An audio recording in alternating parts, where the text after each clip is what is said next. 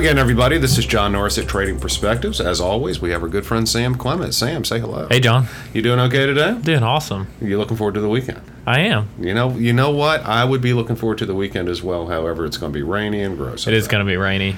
You know what was also rainy, and this is kind of more of a metaphor, if you want to call it. Uh, you know, a metaphor. Yeah, metaphor. I don't think it's a simile.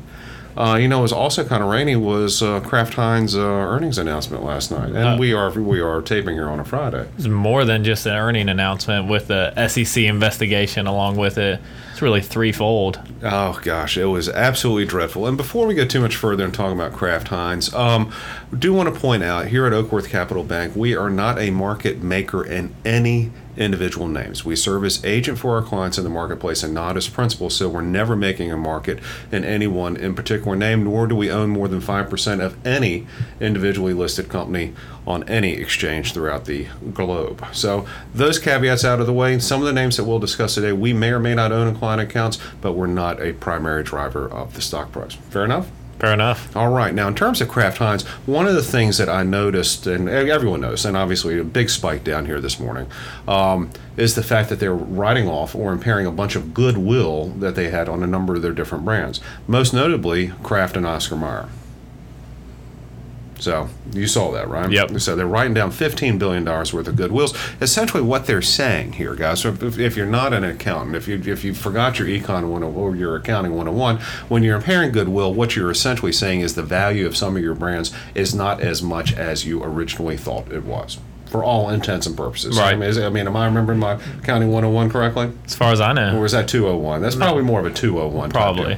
Um, so let's talk about that a little bit, Sam. Uh, you know, in terms of just some traditional, old school American brands that everyone loved to love, and just kind of these icons. You know, these Right. things that have been around for so long. Things that, in everyone's portfolio. Yeah, yeah, everyone's portfolios, everyone's cabinet, all that stuff, and all of a sudden it seems like, gee whiz, we hate them. We hate Right. them, or investors hate them at least. And before we get into the meat, the meat of that, and I would love your love your opinion on this because here I am, 50, Generation X, your Generation Zombie, Generation Z, I believe. I, I keep forgetting if it's Y or Z. I think you're. I think you might be Z. And uh, in any event, I want to tell you back when I got into this industry, and technically I got into it in 1991, but in, in all truth, I wasn't doing anything substantial in my career until 1992. I got in 91 and wasn't doing anything substantial until 92. And on our trading desk in, in Baltimore at a company called Mercantile Safe Deposit and Trust Company, we had a number of different corporate issuers um, which we could purchase in our money market portfolios um, and large, large sums of money. I mean, truthfully, these are pretty big even back in the day. And some of these names included Vermont American. You, are you even familiar I'm with not Vermont, familiar Vermont with- American? Uh, it's now um, a, so a buried subsidiary of Bosch or Bosch uh, Tools, which is a German company. Um, Dow, no, not Dow, but DuPont. Back Yeah. when DuPont, Double D, uh, DuPont. Uh, IBM was a name that we Yep. could purchase. Um, General Electric was the Yeah. was the standard bearer. Truthfully, that was the rate on which other commercial paper programs uh, were set. Truthfully, I mean, Um, it, it- yeah. which it might be incredibly difficult to believe now.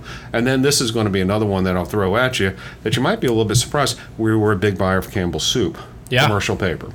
Um, think about your consumption patterns now, Sam. Um, how much Campbell soup do you buy? And again, this is nothing against the company at all. We're talking about changing con- consumer patterns. None. Absolutely Zero. not, right? Now, I used some uh, Campbell soup last night. Did you? I used two cans of cream and mushroom soup. Here you go. Yeah. Would you ever do that? Probably not. you know, people buy those the cream of all the different cream of So good. For whatever casseroles they make, and it seems like When was the last time you had a casserole? I don't mean, make. I've never made a casserole. Well, you're 22. We do have to put that out there. But when was the last time you ate a casserole?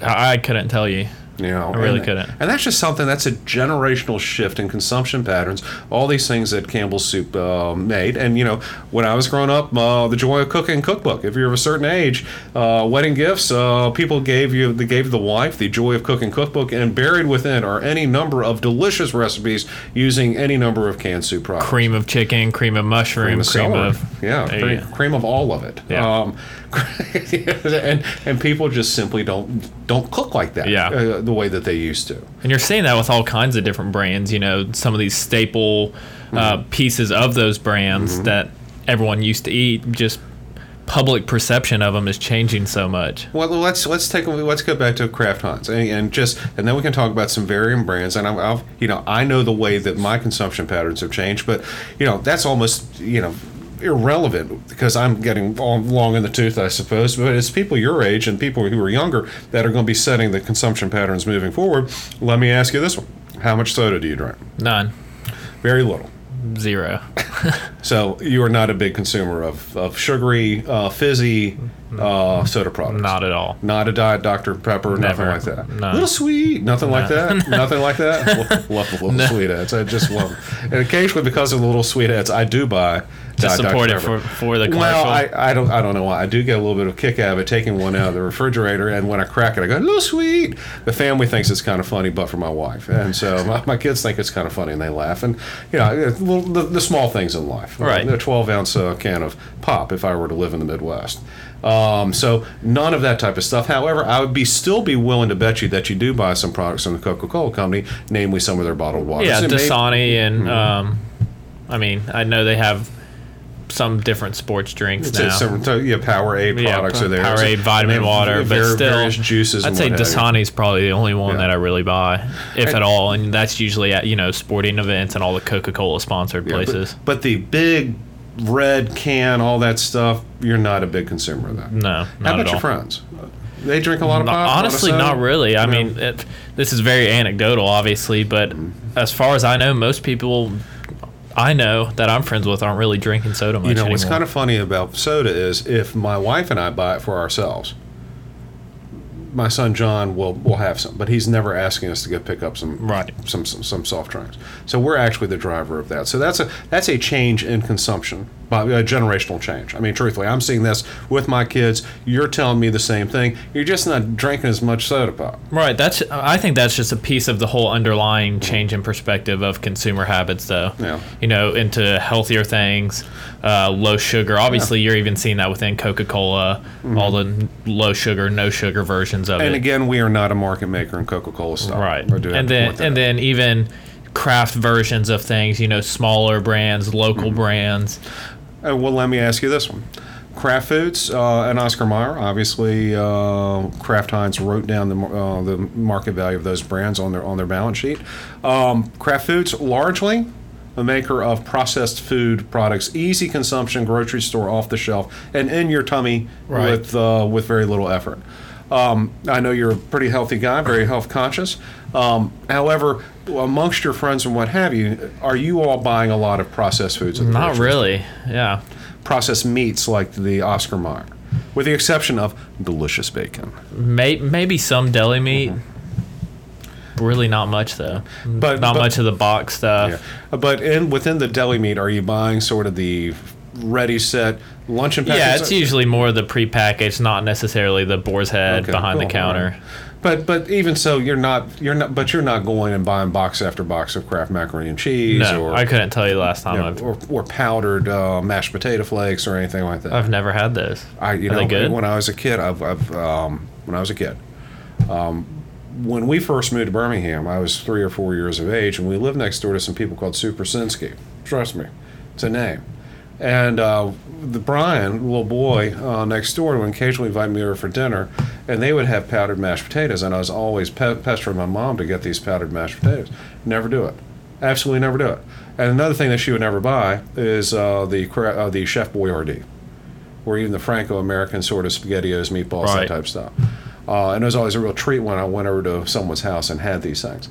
Now, when I was adult, finally out of the house, I went to the grocery store and bought these things. You know what I thought about them? Pretty nasty. They weren't terribly good. Um, but, but but in terms of uh, so so we're, so we're hitting on Kraft Heinz. Now let's shift on to It's not even just food. it's not even just food. I mean, I mean, uh, you're seeing just the shift Mm-hmm. into companies like Amazon. You know, anything. It's just this ease of purchasing. We've seen a few companies kind of shift their business model to succeed in this new consumer environment, like Walmart. Yeah. Uh, we've seen their new numbers come out, their fourth quarter this past year, and how they've successfully, for the most part, Mm-hmm. achieved this online presence more so than just the brick and mortar, which I, I would say is necessary now. Well, and you know, you mentioned Walmart, and when you're talking about Walmart, you can't. I can't think of Walmart without thinking about the way that they ate Sears's lunch. When I was a kid, Sears was the world's largest retailer. Right. The largest building in the world at the time was the Sears Tower in Chicago, Illinois. Yeah. Sears was the retailer. They had a huge catalog that they put out. It was sort of the standard. I'm not talking about. It was never a luxury brand. It wasn't a Tiffany or anything Well, like that. kind of what Walmart is now. Uh, yeah, yeah. I mean, sort of. I mean, for all intents and purposes, it was the retailer for the masses, and and it was enormous. And yet, it's what, court bankruptcy, right? yeah. Uh, because I would argue that they didn't change their business model fast enough. Interestingly enough, Sears actually does that did have an online presence. It was pretty quick to get there. However, they didn't exploit it the way that they needed to. Right, to. and they didn't develop their share of the market in terms of That's that right. online presence.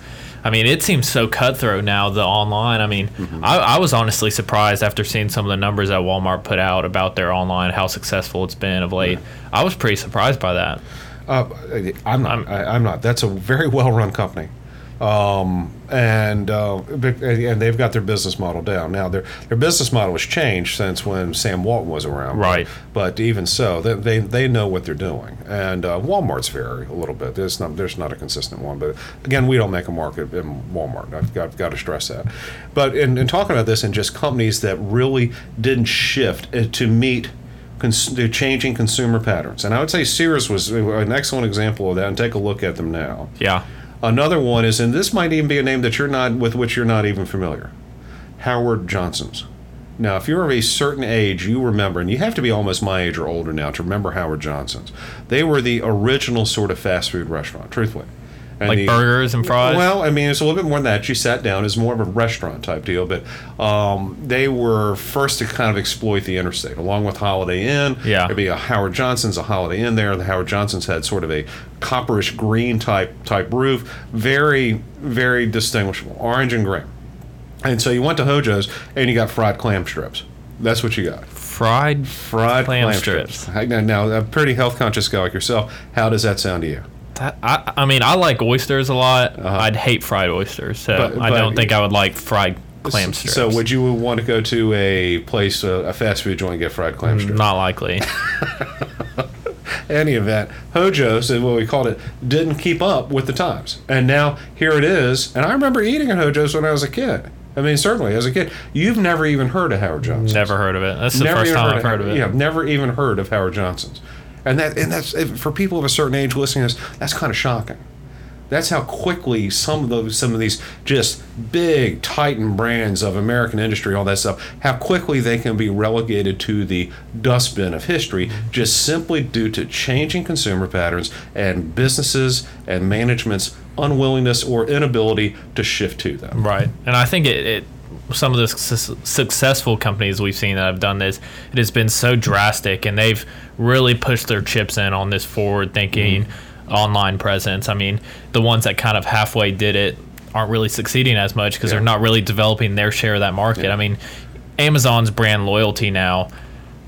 I don't care how well Walmart's online shopping is, whether they do two day shipping or not. I'm probably never ever never going to start buying stuff online at Walmart. That's a very bold statement, Sam.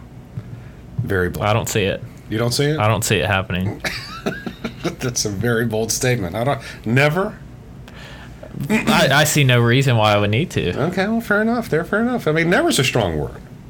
I guess, but so, so I, I'm kind of throwing out some of these brands from the past. Another one I would say when I was a kid, when I was a kid, um, and I won't talk about beer now, and even back when I was in high school or whatnot, if you were to throw a party, and my parents, you know, would, were keen to throw parties, uh, if they were going to have beer, they would generally have two types of beer, two two different brands of beer a Budweiser and a Miller Lite. My father hated Miller Lite, so maybe maybe another brand, but there had been Budweiser and a light beer. And Bud was actually considered more of a premium style beer. yeah, you know, Anheuser Busch back before it became AB InBev or whatever it's called now. It was sort of like the way General Motors Corporation was was set up. You had your premium, which was Michelob, not Michelob Ultra, but Michelob, which was sort of the, their equivalent of Cadillac, and and you know kind of went Michelob, Budweiser, Busch. Busch was the the working man's beer. So I'd Still is. Yeah, it's nice Busch is still around? I, I, Oh, yeah. I mean, that's the whole deal. So, but in any event, Budweiser would have been what you might, or Michelob might have been for a party, and a Miller Lite. However, now take a look. I, I mean, you went to the grocery store. It was, I mean, Anheuser Busch products uh, and Miller, Miller products. I mean, this is kind of in the 80s that I remember. The 70s and 80s. Certain brands, all that stuff. Take a look and go to the grocery store now to the beer section, and you're a younger guy. How many different types of beer are there now? Uh, probably 75. oh, at 100? least. I mean, it, I guess it depends on the grocery store. That I mean, they have a whole aisle all the way down, usually sometimes on both sides Uh-huh. of just every kind of beer. And then there's one section where it's the big, common, lots of Bud Light, lots of uh, Mich Ultra, Yeah. all those. But Yeah. then there's just a giant section of all these different six and packs. some of Of, it's just so bizarre. it is bizarre. I mean, it's like hard a- to pick. Like a butter pecan IPA or something like that. I'm not, I'm not drinking that. But some people are. Some apparently. adult root beers, even. I mean, now they have um, something called White Claw. Yeah. And Oh, that's yeah. like spiked seltzer water. and Truly's. yeah, That's and all this. What what has been amazing, and and we could go through just about any sort of consumer product, really, and not just consumer product, business products. And I want you all, those people out there listening, to kind of think of something in, in your in your mind that you remember fondly as a little girl or a little boy that all of a sudden's just not there any longer. Maybe you just didn't even see, or didn't even recognize that it wasn't there. Wasn't there? It just kind of gradually faded from view. And that's what's so interesting about American business. Every time we say we're down and out or the economy's this, that, and the other thing, we always find a way to reinvent ourselves. Just as I'm certain that some of these brands that we're talking about will find a way to reinvent themselves. If they can't, they'll just become subsidiaries of other Well, that's what corporations. capitalism And does. we'll move forward. That's the beauty of capitalism. So when I was reading the Kraft Heinz um, announcement last night. I'm not worried about the longevity of Kraft Heinz. They produce food for the supermarket.